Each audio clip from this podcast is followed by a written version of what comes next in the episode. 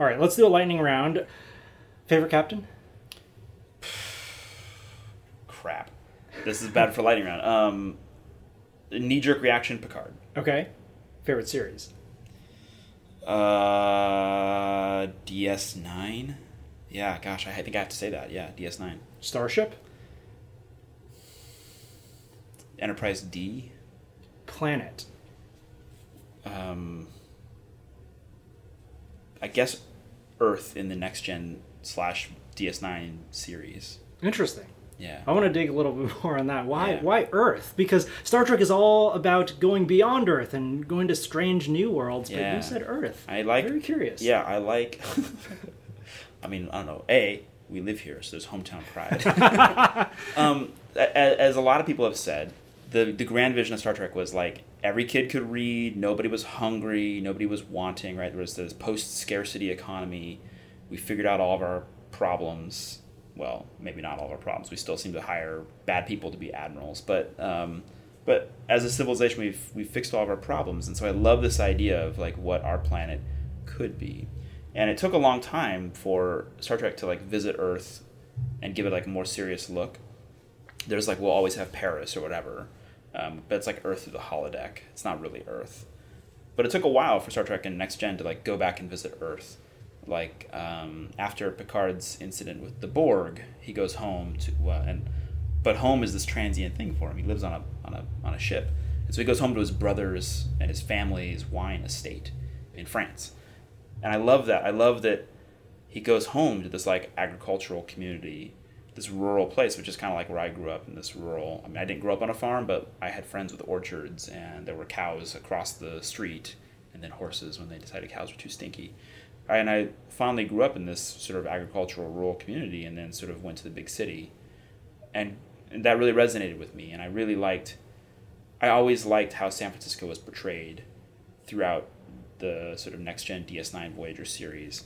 And I love that Starfleet headquarters was a waste treatment facility. That's the, set they used was a waste, waste treatment facility, um, just because it had a cool sort of sci-fi look, and probably was cheap to film there.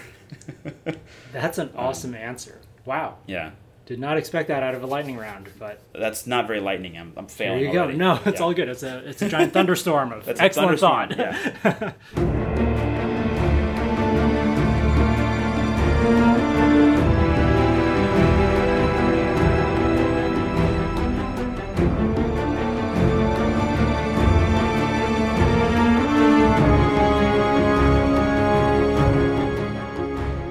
Welcome back to Strange New Worlds, a science and Star Trek podcast.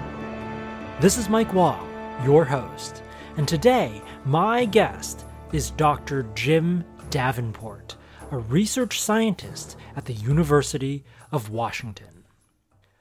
I was originally going to have Jim on Strange New Worlds as my first interviewee of 2019 but certain events got in the way. Namely, Jim had a new baby. So, welcome to the universe, little Robbie Davenport.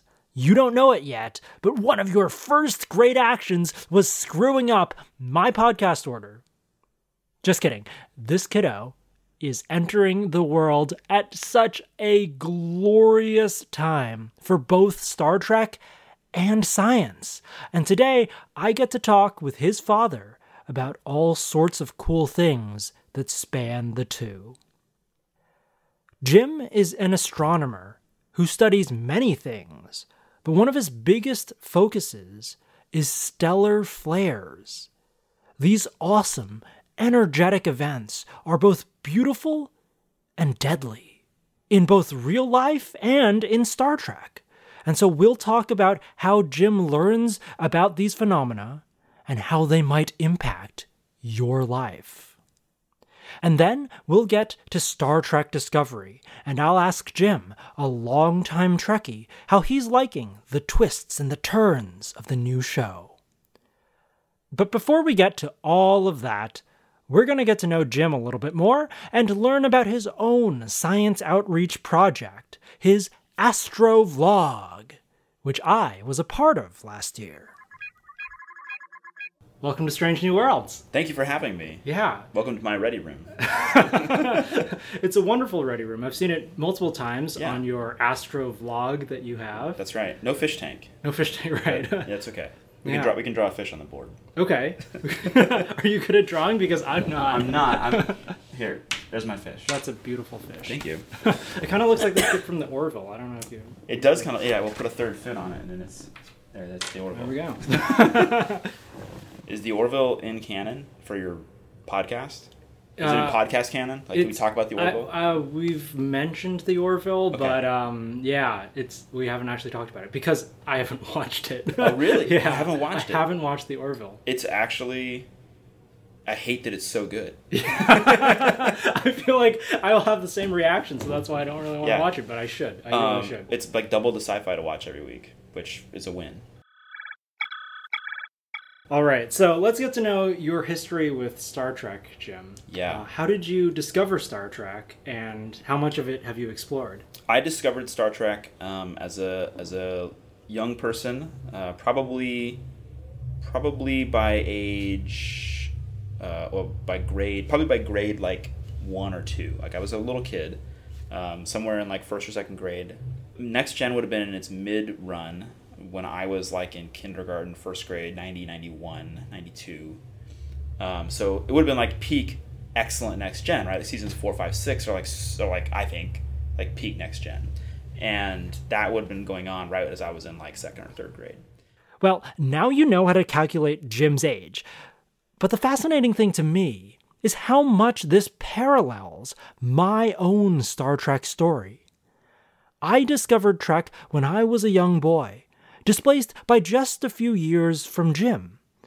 When I found it, TNG was in its final season, and I first fell in love with Star Trek late at night as I curled up on the couch next to my dad. Jim's scene is pretty much exactly the same. And I vividly remember Star Trek coming on somewhere around bedtime ish. You know, so I have kids now. Bedtime for my toddler is like 7:30, 8 o'clock, so I can project. So you know, eight eight o'clock somewhere in that time frame is probably about when Next Gen was coming on on local television, and my dad would watch it. And so there was this. Okay, you can stay up and watch like a little bit of Next Gen with me. Both my parents would sit down and watch. You know, they, they had their own TV watching preferences, and this was one of the things that they both would both would watch. Uh, my dad was very into it. And so I remember, even as a very young age, being very fixated with like Mr. Commander, Mr. Data, and as kind of a geeky young kid, uh, awkward little young kid, emulating some of Data's, you know, sort of early season tics that he would have, you know, the little head nods and the strange tics that that uh, Brent Spiner was putting into the character. My mom said that I would do that when like playing on the playground with other kids, um, and that became one of the early fixations. So like, along with becoming very interested in science as a little kid, and rocks and stars and plants and things. Um, Star Trek became sort of a natural extension of that. So at a very young age, I was just into data and next gen. I also had this weird thing for data. I swear, I'm not making this up. The very first episode of Star Trek that I ever watched was Masks, a seventh season TNG episode in which Data gets hijacked by an ancient computer program. Now, Masks is an episode that most people consider uh, not Star Trek's finest hour. In fact, it was once reviewed as, quote, incomprehensible, impenetrable, and incoherent, end quote. So my Star Trek watching could only get better from there. But I was just a little kid. I had no idea that this was a crappy episode. It was just an episode of this wild adventure show, and I was being transfixed by this weird metallic being. Anyway, that's enough of me. Let's get back to Jim. And then how much have I explored? Um, I think all of it. Though I have this like lingering fear that there's an episode that I haven't seen. Do you know what I mean? Like I watched through Next Gen again in college, uh, pseudo legally, where you know you download all the stuff and watch it on your computer. Uh, please don't sue me, Paramount. Um, and I watched through it religiously in college, and that's that's when I got I think really serious about it. Was I went from just being a very big Star Trek fan to being like very knowledgeable because I had a lot of unencumbered time by myself, like during the summers when I was living by myself in college, when my girlfriend was gone and my friends were gone, and I watched through, I like binge watched multiple times, and I realized I was missing an episode. I think it was like Lower Decks too. It was like a good hmm. episode.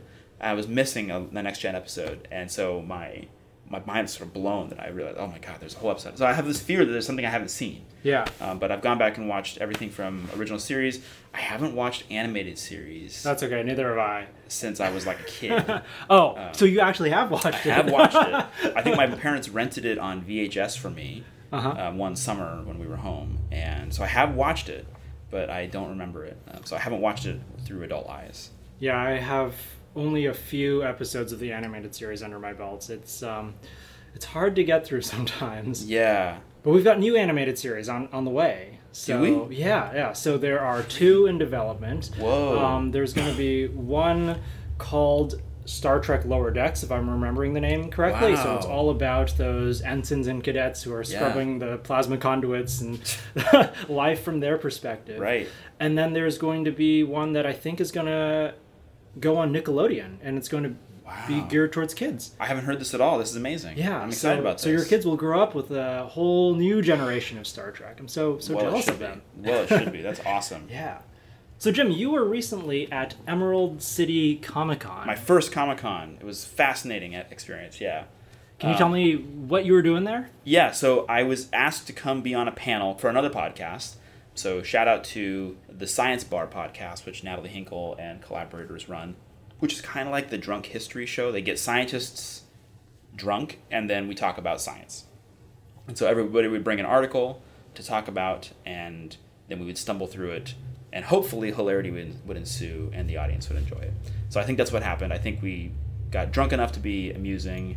I think I'm amusing even sober. um, and then uh, we talked about science. The article I brought was all about space flight, so it was very on brand. That sounds like a lot of fun, and I'm sure you plugged your Astro vlog at the um, the Comic Con. Of course, yeah, I, uh, I got a film of that too. I think I have the whole panel as well on video, so I have a lot of video to edit right now. Which That's is, Which is a good problem to have. Yeah, yeah. So let's plug your Astro vlog here on Strange New Worlds. Can you tell me a little bit about how that started and what your goals are with it and where you've taken it so far? So, you know, full disclosure, I wasn't super knowledgeable about YouTube or the sort of YouTube vlog uh, scene uh, until my brother-in-law, David Miner, who's a music producer in town, he started doing some vlogging and getting into that sort of scene. And I and I looked around to the science world and said, we have a hole. Like there are science vloggers, but there's not a bunch of astronomy vloggers. There are astronomy channels, but nobody really showing like what a day in the life of an astronomer is like. And there are some people who do lifestyle vlogs about like this is everything I ate and this is my family and this is my home. And like you know my food isn't that interesting. My family's pretty normal and my home isn't that that stylish. So I thought, what's the most interesting thing that I have to show? And that is my my job. Like even though I spend all my days around planetary scientists and astronomers and uh, physicists, most people, when I meet them, they say it never even occurred to me that astronomer was a job, you know, and and so demystifying what it's like to be an astronomer and be a practicing scientist, especially in this age of difficult funding and tenuous grasps of facts and the truth in our society, um, and, and this portrayal of scientists as being very disconnected and very like elitist and very unrelatable. I thought this is a time and this is a space and this is a medium that I would enjoy working in. And I've always had an interest in photography and film, anyways, just artistically. And so, um, and so why not? Why not make a video series about what it's like to be an astronomer? And so this started at one of our big conferences, the American Astronomical Society's annual winter meeting in DC, uh, now uh, a year and a half ago. And I did a daily video there, which was a lot of energy to do. Since then, I've done weekly videos, roughly weekly videos about my comings and goings and my doings of being a scientist, and ho- hoping to share what it's like, both for the general public and also just for people, you know, university students and college students and graduate students who might think like, do I really want to go on in this life? Is this something I really want to do? Um, hoping to just show a realistic view about what it's like. That's really awesome. I, I love this effort to humanize science and to bring the scientist back into science because I think the general public, like you said, has this warped perspective of where science comes from, and it's just this list of facts. But who came up with that, and what were the struggles that they went through to actually achieve this knowledge? It's, it's a very important story to tell. So you know one of the, my one of my first goals with the video series which i have not met was i really wanted to show the moment of discovery right because there is this moment when you're a scientist well you hope that as a scientist there is this moment where you're like, ah, here's my data. Yes, data, data, data. Oh my gosh, here is this thing I have discovered, or here is that thing I set out to do, or here is the thing that surprised me. And we certainly portray that as what, what happens. Like we were sitting in our lab, and then all of a sudden inspiration came, or, or the, there's this moment. And I don't think it's usually as dramatic as all that, but I think there is, especially like at conferences or in discussions with people, there are these moments where you have two worldviews or two ideas about what's going on. Even if they're very similar, two people may not be on the same page. And then through discussion and through waving your hands and drawing pictures on chalkboards or, or whatever, there's this moment where you realize, like, oh, this is what we should do, or this is the truth about the universe, or this is a paper we should write. And then you get very excited and like lots of energy comes out of that. And I really wanted to capture that like nascent moment of discovery and like show that because that is the moment that I'm living for as a scientist, like in the job. Like that moment of like, oh, we did it. You know, like mm-hmm. there's that there's that that endorphin rush that you get or whatever, hopefully, uh, out of that moment. And as a research scientist, that's what my that's the job is trying to find that moment, capture it, bottle it, uh, find it, and publish paper about it, and then do it again. And I haven't I haven't really managed to do that. Like that's turns out to be unless you're rolling 24 hours a day in every single meeting with every person, and some people don't like being on camera, it's very hard to capture that. But yeah, I can see because I think just thinking back on those moments of discovery that that I've had you know they happen in the weirdest places like yeah. in the shower yeah. or writing on my blackboard or just typing at my computer trying to explain something to myself through words yeah. and those aren't necessarily times when you would think that the, the, the aha moment is going to come yeah it's especially when it's like those quiet introspective moments like i was working on this paper draft and all of a sudden mid paragraph it took a right turn and that's when i understood i understood then that's what i was really doing or whatever like that's that makes for terrible television. All right, well, this is a good segue into your research. Sure. So, you study stellar flares. Yeah, that's what my work has been mostly focused on the last few years, yeah. So, Jim, what is a stellar flare? So, a stellar flare is essentially an explosion that happens on or right above a star's surface. And this occurs because very strong magnetic fields trap gas in these little filaments or these little like bands above the star. We see this on our sun, uh, these sort of loops that go above the surface of the sun um, that have gas trapped up in there. And then if these magnetic fields get twisted and sort of snap or rearrange very rapidly, the gas will come shooting back down at the surface of the star and basically impact the surface of the star and cause a big explosion.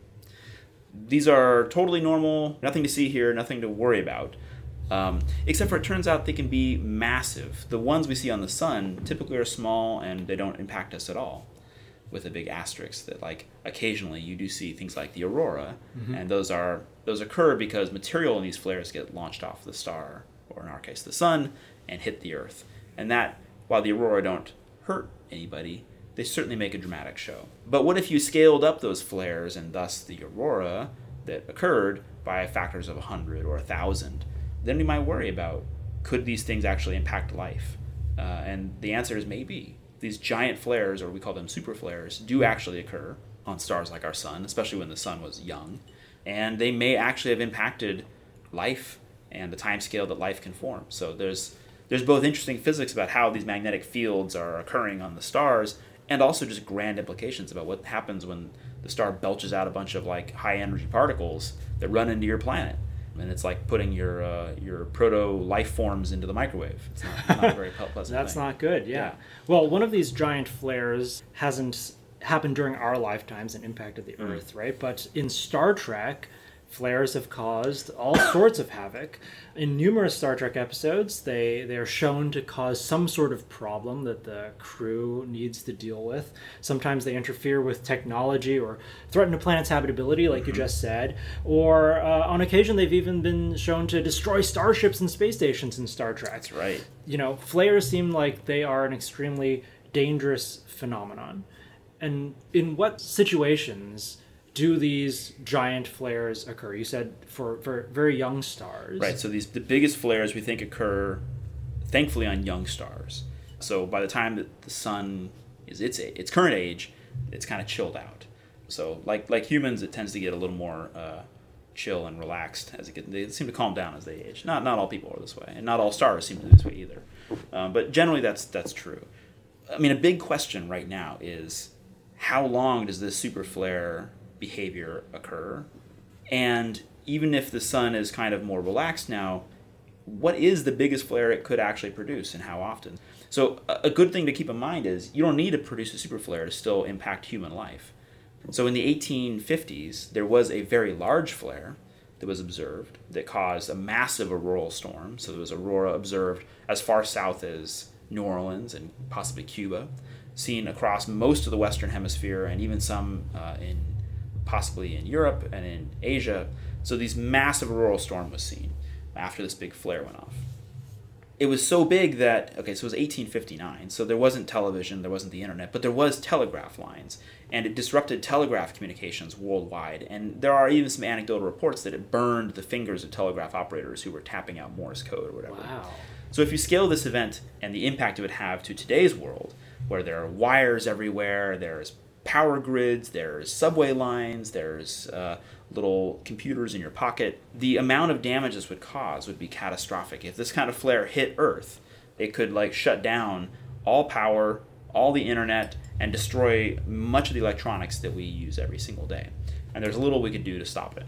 The impact would be tens of trillions of dollars in economic and like and real world damage as it like blew out transformers and knocked out the power everywhere and possibly knocked aircraft out of the sky. Like it could shut down power systems inside of aircraft. I wouldn't knock the airplanes out of the sky. They would glide safely down to Earth where everyone would be just fine. But uh, but it would be a big problem. And this size of flare and the particle ejection that comes with it, while it only impacts Earth maybe once every century or two, that's pretty often. And there's nothing stopping a couple from hitting this century, for example. So it's like earthquakes. You don't know exactly when they're going to happen, and they can happen in clusters. So so we got to keep a close eye out for them. It sounds exactly like the problem of, of earthquakes. Right. And when I talked to a seismologist earlier on this show, it was like, yeah, you know, we can we can try to forecast these events and we can get a statistical measure of how often they will come, but we can't predict exactly when they will occur. Exactly. And there's also no defense against an earthquake. That's we, right. we can't stop it from happening.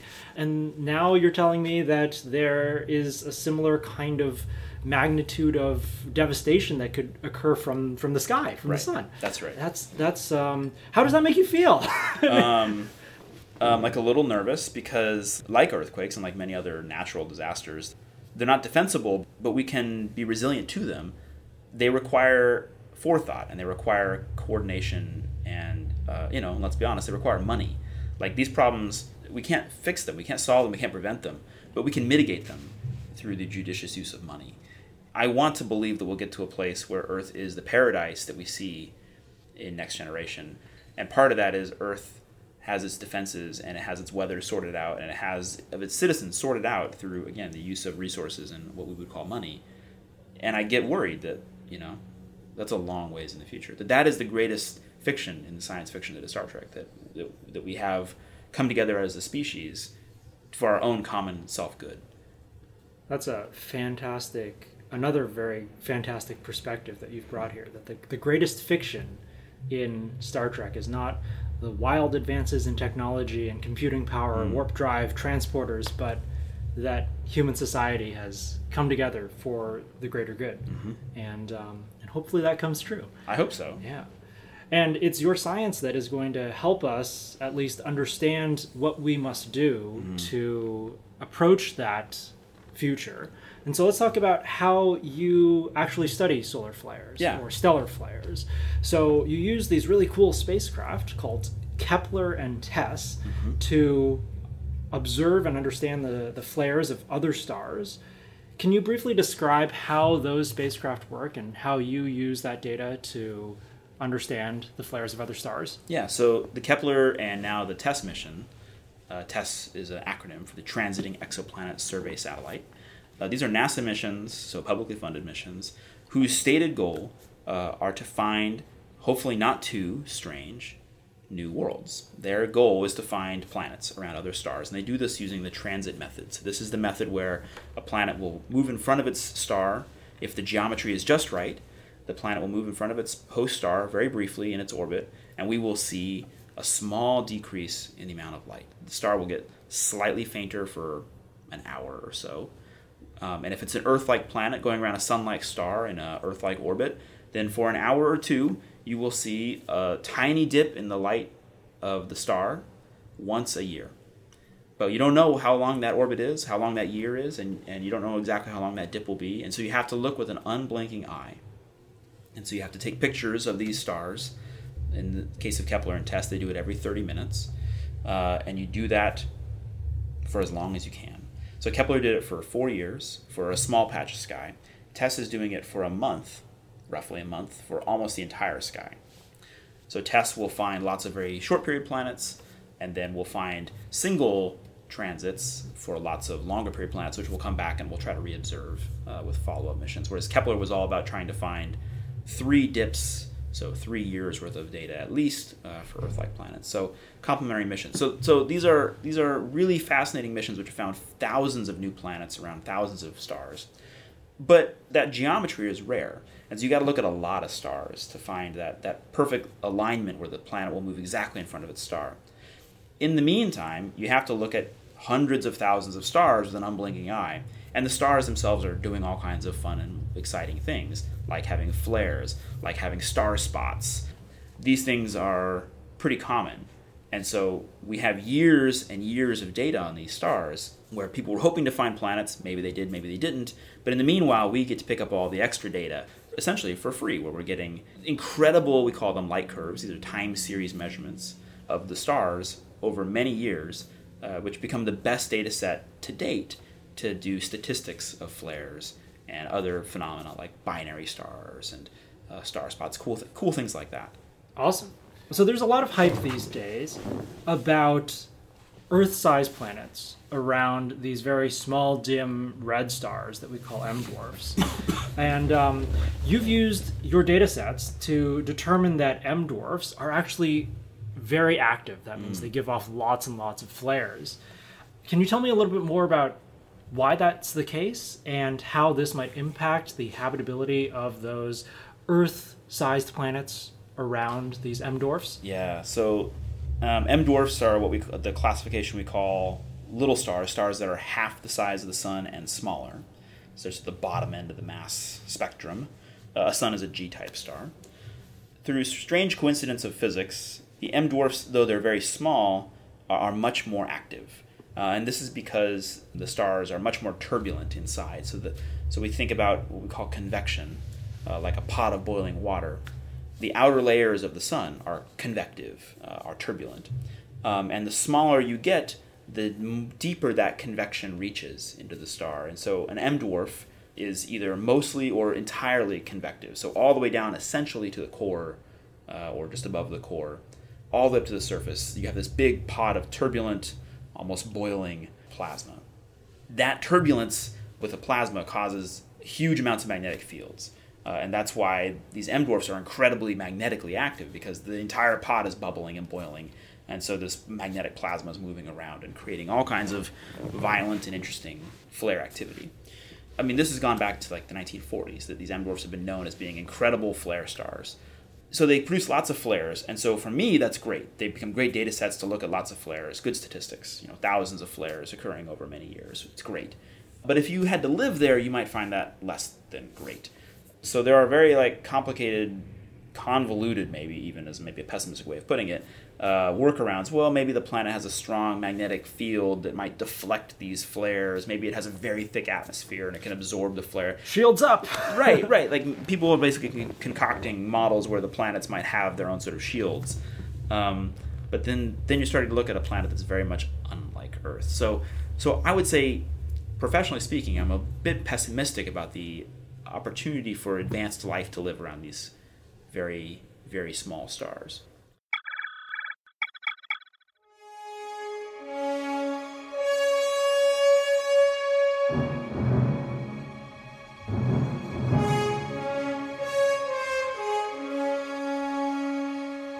All right, let's talk about the most famous solar flare in all of Star Trek. Yeah. It's it's one that happens at the beginning of every single Star Trek Voyager episode. Yeah. Um, so I wanted to know the depiction of that flare. Do you think that's that's accurate? Yeah, I think, and I think I think I remember reading that they based the uh, the visuals for that on, on actual NASA data on the sun. So I think they actually, I don't think it's actually um, like SOHO data from the SOHO spacecraft, but I think they based it on an actual coronal mass ejection that came off the sun.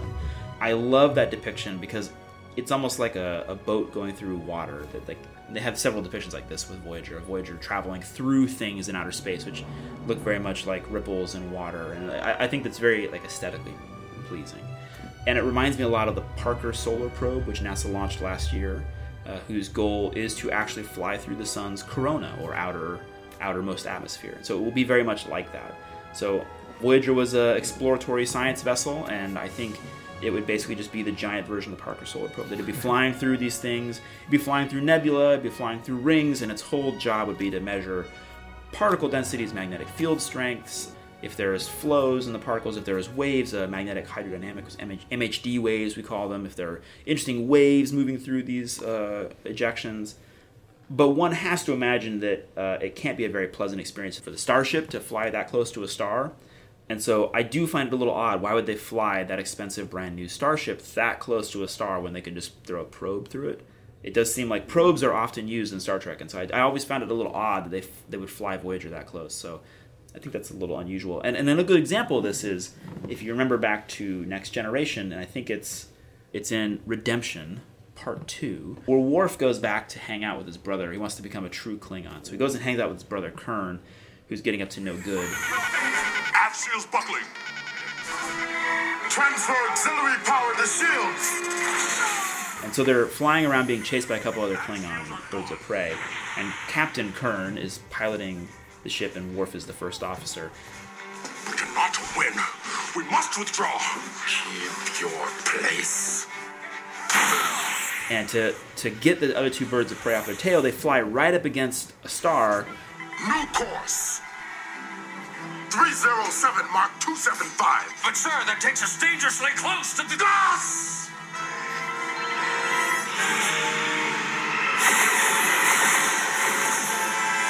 We are entering the star's corona. We will reach the sphere in 30 seconds. Stand by to enter warp on my command. Set course 250 Mark 015. Shields failing. Outer hull temperature exceeding design limit. and then Kurn punches it and hits the warp drive right against the surface of the star, inducing some kind of solar flare, which then burps out from the star and destroys the chasing two birds of prey. And I, I love that because it suggests that the what it suggests lots of interesting things about what the warp drive is capable of and what happens when you punch it, which is maybe too speculative. But I love that the star is still like the biggest baddest thing. Like a flare coming off that star would just just totally knock out and blow up without any problems two two birds of prey. Uh, and so I do worry about like what must have Voyager been been like exposed to if, Yeah. it, if it actually did that fly through. Well, let's do a thought experiment. Sure. You're now a science officer on the Starship Voyager. Right. And you are trying to pitch to Captain Kathryn Janeway Mm. Why you should fly through this solar flare. Right. What kinds of measurements, what, what kind of science would you be saying, look, we, we absolutely need to do this, um, and we need to risk the ship's safety so that we can get this brilliant data? So I think, and I think this only occurs. So we don't actually ever see anything about the star they're flying by. We don't know which star it is. So there's only two good reasons I can think we would do this. The first is if it's our own sun, and it's like Fourth of July parade kind of thing, where Voyager's flying through this thing, just as like a beautiful demonstration of like the new shields or something like that. It's like a tech demo, or it's like a patriotic thing, and that's cool. And I think that'd be it'd be it'd be awesome and spectacular and would make good television in the 24th century. Um, the other reason would be if this is some kind of very exotic star worth studying, because at this point, I mean, in our point in history, we're flying the Parker Solar Probe into the Corona. We're going to be flying other spacecraft there someday. Again, there's no reason to take a human occupied spaceship and fly it that close. Clearly, as Kurn demonstrated, that it's very dangerous. So it's only worth doing if this is a very exotic and rare and interesting kind of star. And so we don't know anything about it. We don't know if this is part of some kind of unusual binary star system or if this is a particularly active star or if this is the largest flare that's ever been seen to be going off and the starship is lucky enough to be close enough because again these are random events you don't know when they're going to happen and so that's i think the pitch to, to captain janeway look we are lucky enough to be in the right place at the right time to see this extraordinary flare about to pop off and we got to go fly through it because the amount of data we'll get and we'll collect will be unmatched and so i think using the whole, whole suite of instruments that will be available on voyager we're going to be taking magnetic field measurements we're going to be taking particle densities. We want to see what are the particles. So we're actually going to be doing particle analysis. So we'll be seeing are these just beta particles? Are these alpha particles? Are these just electrons that are flying? We want to know exactly what the composition of that flare is. We know exactly what the composition of the beam. So here, here's the real the science nugget. Is it an electron beam? Is it a proton beam? What is the beam that is impacting the surface of the star? That is something we haven't been able to actually measure yet experimentally. So I think that would be very cool. So there'd be basically all the sensors, all the science stations would be going wild. You'd be taking images in optical, X-ray, radio wavelengths. You'd be trying to study this in every possible wavelength of light conceivable that Voyager would be would be doing. That sounds like a real show. And again, you know, it's like this this has to be a really special type of star Mm-hmm. for us to risk the beautiful brand new Intrepid class starship Voyager uh, with 150 lives on it. But I believe it's going to be worth it. So I think so. yeah. I mean, clearly in the 24th century, people are still entertained by the beauty and the majesty of what the cosmos are capable of. So, you know, if for no other reason than strapping a GoPro to the front of Voyager and flying through this thing, mm-hmm. it would still be pretty tremendous. Yeah, yeah. Well, speaking of GoPros, in the first episode of season two of Star Trek Discovery, they have these mm. cameras that they just like pop out of the starship, and it's like they've got t- telescopic capabilities, mm-hmm. which was kind of cool to see because we've never actually seen where the images, like what the mechanical device is that is recording the images that you know gets displayed on the screen. Right. So it's just awesome to see these cameras just pop out of the hull and start taking pictures. And this is in the context of Discovery chasing one of the seven red bursts that have popped up around the galaxy, and they've warped into this uh, crazy maelstrom of, of debris and asteroids, and they're trying to seek out this. Uh, dark matter asteroid with a crashed Federation ship on it, and then all of a sudden a pulsar appears out of nowhere, Right. and they they're they're going to impact this pulsar. So it's a it's a crazy mess of all sorts of space phenomena that they're encountering, and one of them is a pulsar, which is a is a very special kind of star. Mm-hmm. And since you study stars, Jim, I thought I'd ask you, what exactly is a pulsar? Yeah, a pulsar is a special kind of neutron star, and a neutron star is the remnant core of a massive star that has died. So the most massive stars, when they die, they explode and they leave behind as a black hole. But that's only for the most massive stars. For still fairly massive stars, so think five times bigger than our sun, something like that, when they die, they probably produce some kind of supernova and then instead of a black hole, the remnants of the core will collapse. And there's so much mass in that core that when it collapses in on itself, uh, no longer supported by fusion and the processes that are going inside of the core that keep the star shining bright, the core implodes on itself uh, and is collapsed down so tight that all the atoms are smashed together and being supported neutron to neutron. So you've got this big ball essentially of neutrons. So a white dwarf is the same idea, but it's being supported by electrons. So um, the neutrons are much denser in the atom, and so the neutron star is much smaller than a white dwarf. So you've got something with roughly the mass of the sun, which would be about the core mass of a of a massive star. Something about the mass of a sun compressed into a size of a city, something maybe 10 or 20 kilometers across. So it's an incredibly dense environment, incredibly compact. And when it does that, like a figure skater who is pulling their arms in as they spin, they spin up faster and faster.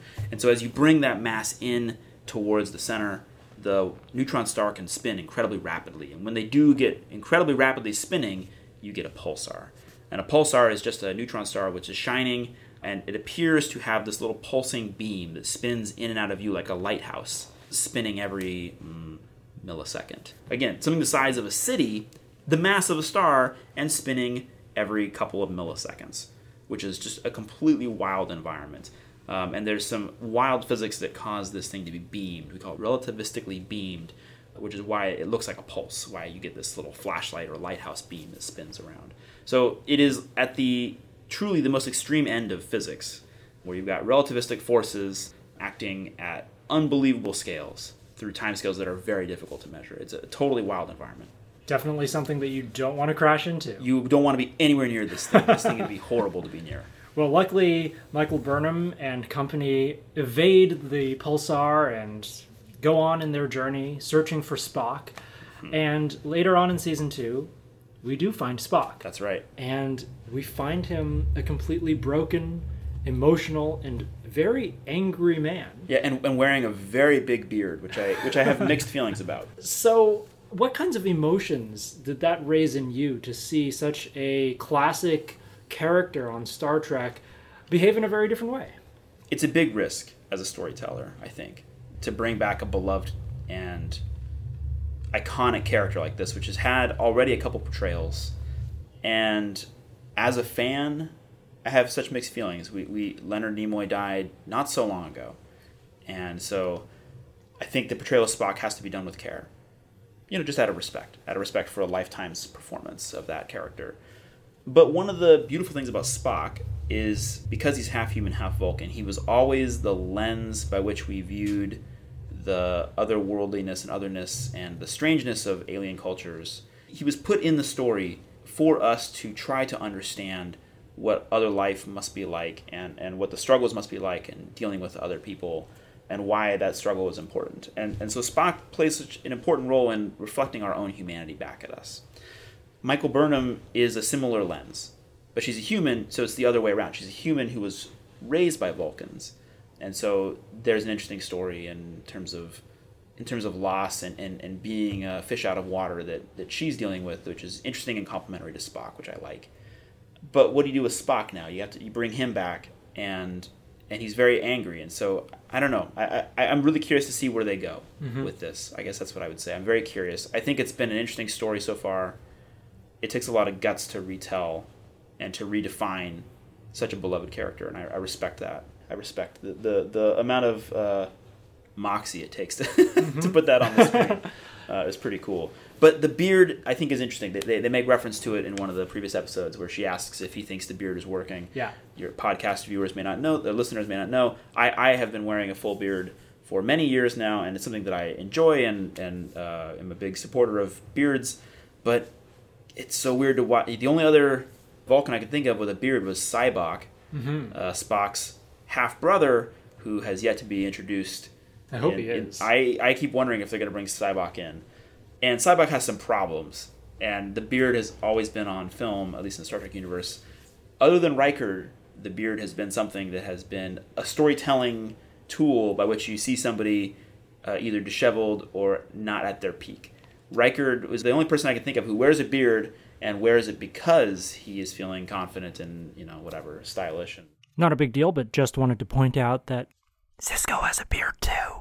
You know the old the old trope was that in the mirror universe Spock had a goatee mm-hmm. because he was bad, and so like the the mirror version of people, the bad version of people are the ones that are wearing the facial hair, which I've always, as a man with facial hair, I've always disliked that trope, and so I liked that Riker wore a beard and and he was good, and so you know they're playing back to old Star Trek tropes, and Spock has a beard because he's completely disassembled emotionally and mentally and. I will be curious to see how quick he shaves it back to uh, his readiness when he goes back to duty and serves on the Enterprise again. Will we at least get him to say, I am back to my fully logical, totally emotionless self, but I have to admit, I miss the beard. That's awesome. Much to think about there in terms of uh, facial hair styling. Yeah. So yeah, you made reference to that episode where Michael says, "Do you really think the beard is working?" In that episode, we had a lot of nostalgia. It opened with clips from the very first pilot episode of Star Trek. I love that. That was just so nostalgic for me. I think I screamed out when when, when that happened. It was like, "Oh my god, what is happening?" Like, I can't believe this is actually the way that they went with it, and it was so brilliantly done. It was probably my second favorite opening of any Star Trek episode, right after the the Cassini images that Yeah. came at the beginning of the first episode of the second season. Yeah. So this was this was absolutely astounding. What did you think of the return to Talos Four? I loved it. I had seen the original series episode, but it's it's probably been 15 years since I had seen that episode, and so it was only sort of a vague memory. And I loved the pilot being put back in and being brought back into canon as a piece of the actual history of what uh, Pike and Spock must have been through. And I thought they, you know, I think I think Talos Four is a fun and amusing place. The singing flowers and things that you know they they made a lot of really great nods. This is not the first time that Star Trek has made nods back to itself, self-referentially, especially back to the original series. DS9 famously did it. Enterprise did it with some mixed results, I think, with how it decided to address the Klingons uh, and their genetic heritage and their genetic lineage. Um, I think this is a brilliant way to do it. I, I, really thought it was a smart way to do it. It's just just embrace it. Just don't even blink at it. Just put the old clips up there as if they are exactly a log out of Christopher Pike's own reports and and don't even worry about the fact that the art style is slightly different and whatever like just mm-hmm. just go right in i thought it was brilliant i think it was it was very bold and i think it contributes to why discovery is going to be one of the i think one of the foundational series going forward they've just been really bold about defining their own technology their own rules their own pacing uh, their own film style their own you know photography style of the show while at the same time clearly now being unafraid of embracing the past and embracing the historical record of Star Trek. And so I think, and I hope that we see more series in the future come out of it that take up the art style and the, and the techniques that Discovery has laid down. I'm 100% with you there. Yeah. Yeah, it's it's been brilliant. So in the episode that came out most recently as yeah. of the recording of this podcast, we get an episode that is very centered around the character Airiam. Yeah. Um, the yeah. augmented human who is hacked because she has technological addendums to herself and right. you, you can hack technology and this harken back to you know data and the doctor and every once in a mm-hmm. while there's an episode where something goes wrong with them or they're mm-hmm. infiltrated by some bug or alien that is screwing up their systems or seven of nine or seven of nine yeah.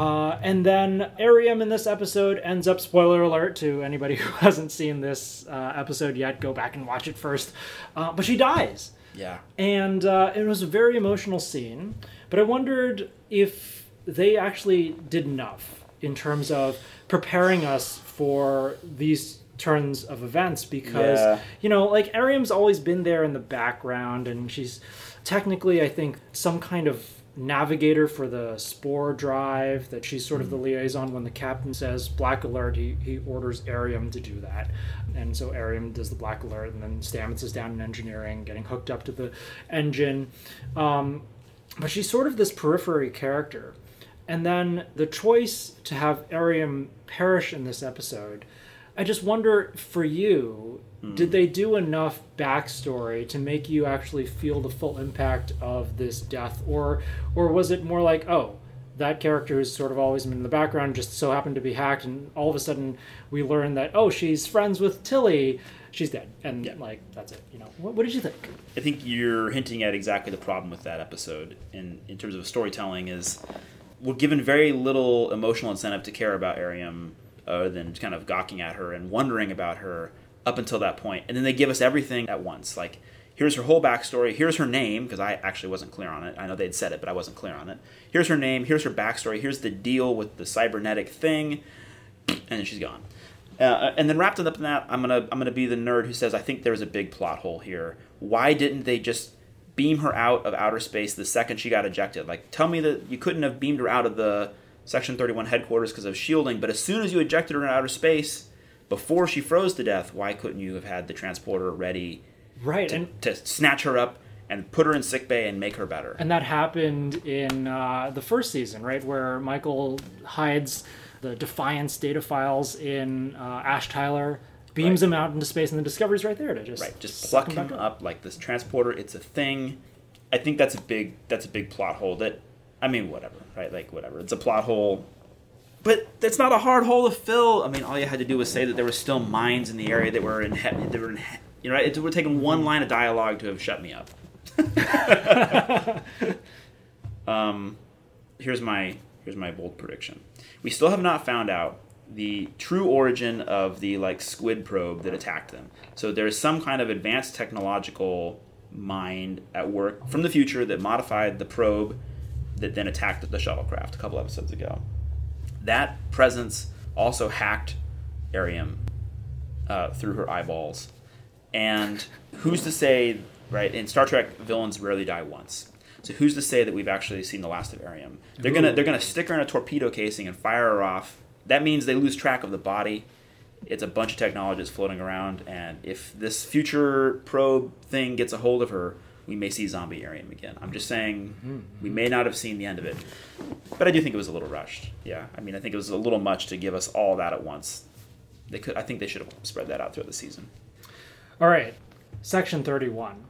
Does it surprise you how central they are to this story arc? I guess what I'm surprised is how well known they are. Yeah. That every portrayal of Section 31 previously has been that it is incredibly underground, incredibly well hidden. In DS9, when we're introduced to Section 31, it's like Section 30. There is no Section 31. That's not. It's not a thing. And then people speak of it with very casual nature, like it's uh, yeah the FBI. Like I mean, I don't know any FBI agents, but I'm aware that it's a thing, and I know they've got an office somewhere in town. I'm a little surprised at how well known it is, um, but I enjoy it. Like it plays very much to our uh, our current time, and like the role of the government and the role of like intelligence agencies and how much they can be trusted. I think I think it's like very timely, and so I'm enjoying that aspect of it. I always thought that the scariest part of Section 31 is that they didn't answer to anybody. Yeah. Like they were always in the shadows. But here in Discovery, we, we sort of see that they're technically bossed around by Starfleet admirals. Right. And sort of a division of Starfleet that does sort of shady things, but is still part of the greater infrastructure of the Federation. maybe the events of the discovery time will push them underground such that by you know a century later when we're at ds9 they have become completely forgotten Exactly. that the casual officer won't know anything about them Right, right. yeah Yeah. So, Jim, besides what we've been talking about so far, Yeah. what would you say is your favorite thing about Star Trek Discovery Season 2? my favorite thing about star trek discovery is the fact that star trek is back in an episodic format i really feel like star trek does its best work in a weekly episode where there's some tension and some release um, and i just i really think they've made some clever new bold decisions about how they're telling the star trek story about the people about the integration of the sort of idea of lower decks tilly engineering the people stories the, the stories of the people have been i think much more broad and much more interesting and I think that's that's been much needed. Star Trek's needed fresh faces and fresh perspectives on what it's like to be in the 23rd century, and they're delivering, and more so in this season than in the first season. Okay, one last question. What is one thing from previous Star Treks mm. that you want them to bring back for Star Trek Discovery? Something that we haven't seen so far. So, like Talos 4, you know, that Right. they brought that back and that was so brilliantly done. What is one thing that they haven't done yet that you want to see in Star Trek Discovery? Risa. Ooh. I want to see people go on vacation. Not necessarily Risa and all the implications that has is sometimes it's portrayed as Sin City. But what I like about Risa is it's another part of exploring the human condition. Or, similar to that, Earth. Take us back to Earth a little bit more. I love in DS9 when we get to see Sisko's restaurant. Yeah. Um, I think that portrayal of like, there's some complicated story there about why people are still being chefs in 24th century. Take us home. I want to see Discovery come home and see what the human condition looks like in the Burnham verse, in the Michael Burnham era, and with that new art style. I want to, I want to see home. I think that's going to be a good that's going to be a good element. We're going to see it. My prediction, we'll see it. Well, thank you for joining me on Strange New Worlds, Jim. It was Thank a long time coming. me. Yes. This was a lot of fun. And I think we'll just have to have you back very soon. You know, once season two wraps up, we'll get your thoughts on that. And you can talk to me more about the other projects that you're doing. I know that you've done some cool SETI work as yeah, well. SETI work's coming, so, that's So- that's going to be an exciting thing. That concludes episode 65 of Strange New Worlds. I hope you enjoyed my conversation with Dr. Jim Davenport and learned something new about stars and stellar flares. Jim is a really cool guy, and if you haven't done so yet, you should totally check out his astro vlog. I've put links in the show notes to his YouTube channel and the video that I was in where we talked about what else? Science and Star Trek. You can follow me on Twitter at MikeY, that's M I Q U A I, and you can follow Jim too at J R A Davenport. And while you're at it, clicking away at things on the web, why not give Strange New Worlds a rating or a review? I'd really appreciate it. Live long and prosper, everyone, and I'll see you out there.